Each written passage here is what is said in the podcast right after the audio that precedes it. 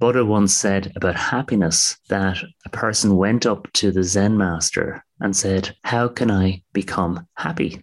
I want happiness. And Buddha said, Well, you need to do two things. Firstly, remove the I, which is all about ego.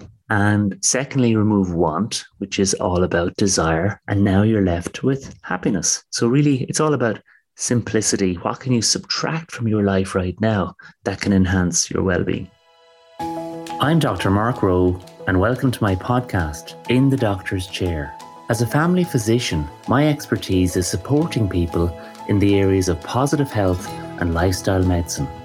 Join me in conversations that share life lessons, health habits, and leadership practices, focusing on positive psychology, lifestyle medicine, and ways that enable you to live with more vitality on purpose.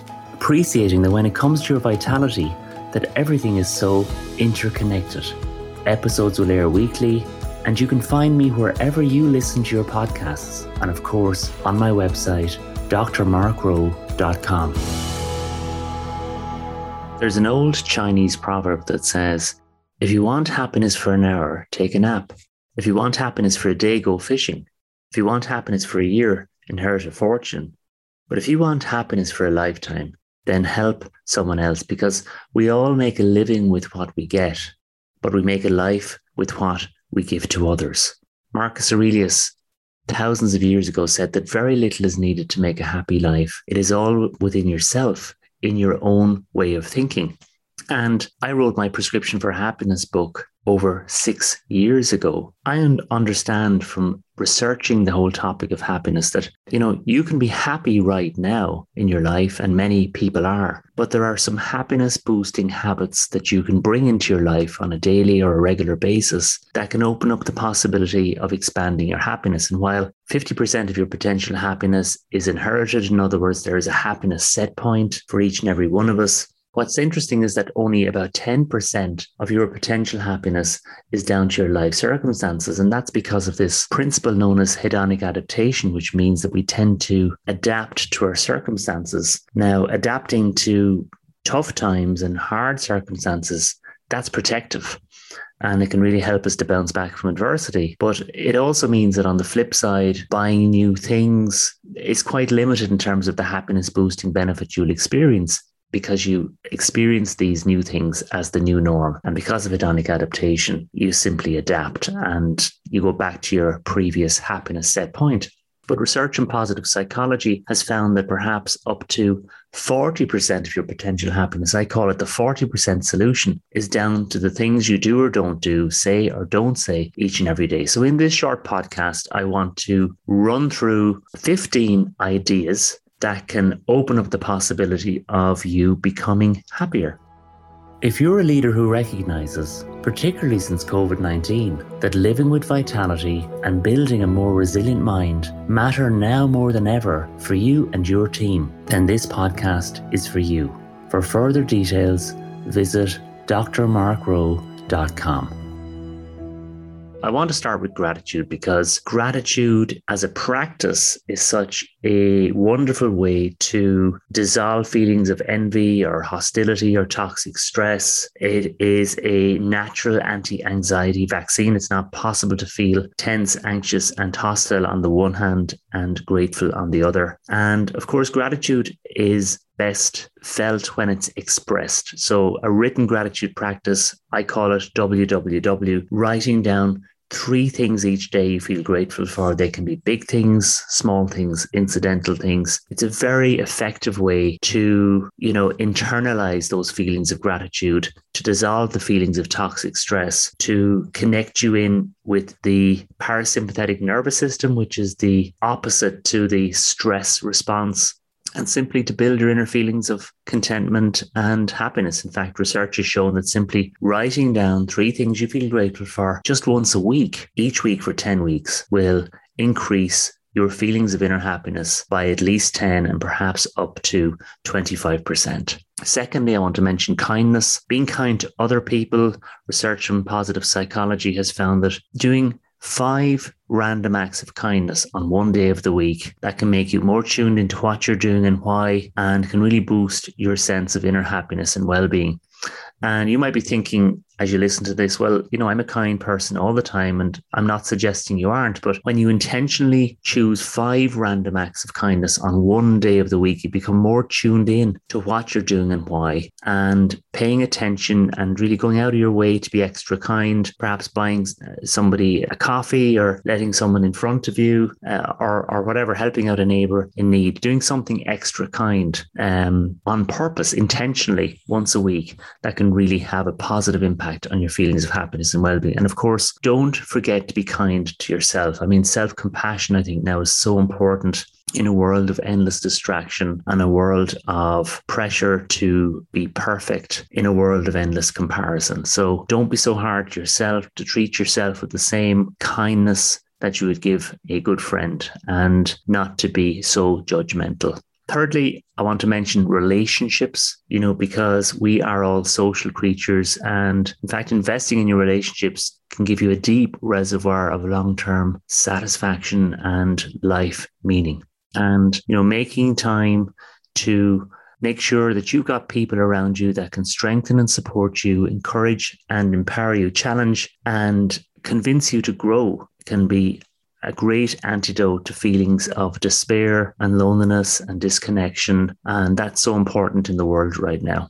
Number four, know your why. As I say, if you know your why, you can endure almost anyhow. And knowing your why is all about living intentionally on purpose, connecting with your inner sense of purpose, really figuring out who you are and how you can best serve others in the world and you know how you can really be more of who you are in terms of expressing your own signature strengths, expressing your own values, really connecting with that sense of service and contribution. Number five is exercise. And of course, exercise is simply the greatest pill of all, in my opinion, brings on that biochemical cocktail of brilliance, all of those positivity chemicals like serotonin and oxytocin and dopamine and noradrenaline, natural painkillers called endorphins, brain derived neurotrophic factor, and all the rest, which all mix together to dissolve feelings of stress and enable you to think more clearly and feel more positive. Simply getting up off your chair and moving for as little as 10 minutes can change your emotional state. And no matter how tired you think you are, no matter how busy you believe you are, it's never too late to reap the game changing benefits of exercise. And it's a wonderful habit for all aspects of your health and well being. And it really can boost your inner feelings of happiness and positivity. Number six, spending time regularly in silence or solitude.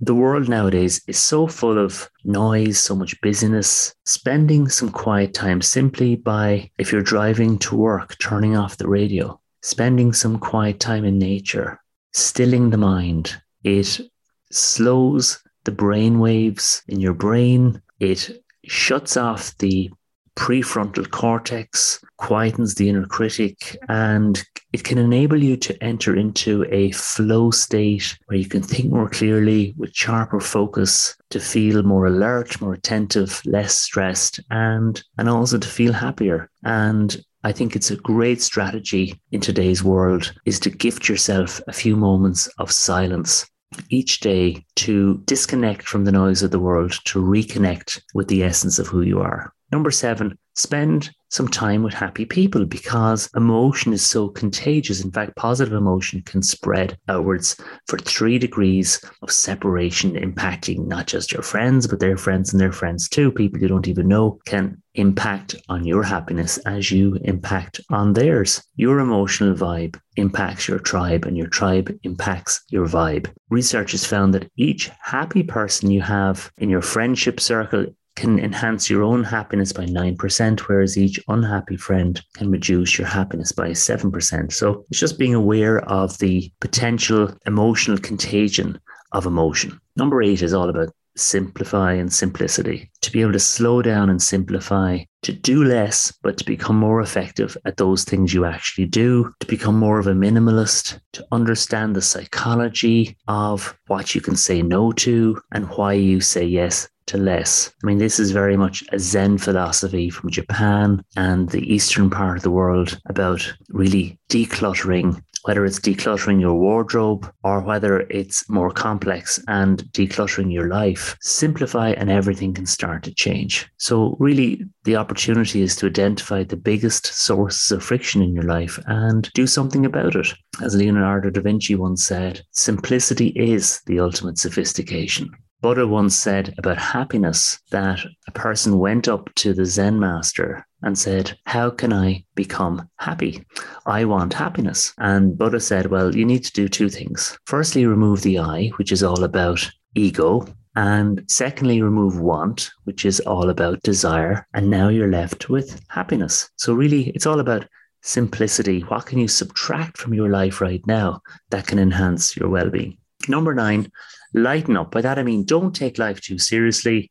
You know, laughter is great medicine for your mind, body, and soul. It's good for your heart. It releases natural endorphins, can increase pain tolerance. It can increase other chemicals that boost positivity, like oxytocin, can enhance your resilience and realistic optimism. And it can really be a terrific emotional tonic and energy booster. Number 10, set goals consistent with your values. And this means that, you know, sustainable happiness requires us to have a sense of engagement. We are happiest when we are growing. So make sure you've got some goals. These might be big goals or tiny goals or projects that you're working towards in your health, in your relationships, maybe for your future professional development, maybe in your career. You know, having these little goals can really make a difference. If climbing a mountain is of value to you, do it. Doesn't matter if you don't get to the top of the mountain. It doesn't even matter if you're wandering aimlessly at the bottom. Simply take action and make time to smell the roses today. Number 11, eat food that supports your mood.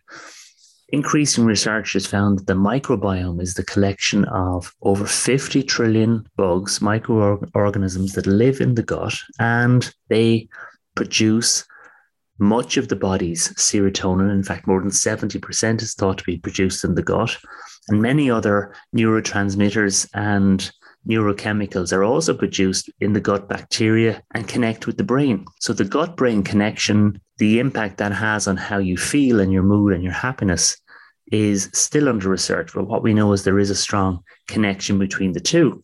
So, eating foods that are good for you, this is lots of color, lots of fruit and vegetables, whole grains, uh, to a large degree, the Mediterranean style diet, which I've discussed in a previous podcast, is a great way to boost the happiness boosting potential from your food and from your diet. Number 12, meditation. Meditation is a wonderful way to declutter, to detox your mind. And as you develop mastery over your attention, you'll become more aware of every little thing as though you were seeing it for the very first time. Meditation promotes more balance between the inner world of thought and emotion and the outer world of lived experience. It supports your ability to better recharge from stress. It can enable you to improve your health, as well as supporting you in reaching a higher state of consciousness. What's interesting is that meditating for as little as 10 minutes a day for three months, that's about 11 hours in total, can structurally change your brain, making the happiness center, which is the left prefrontal cortex, bigger and dampening down the red button or the alarm center in the brain for stress.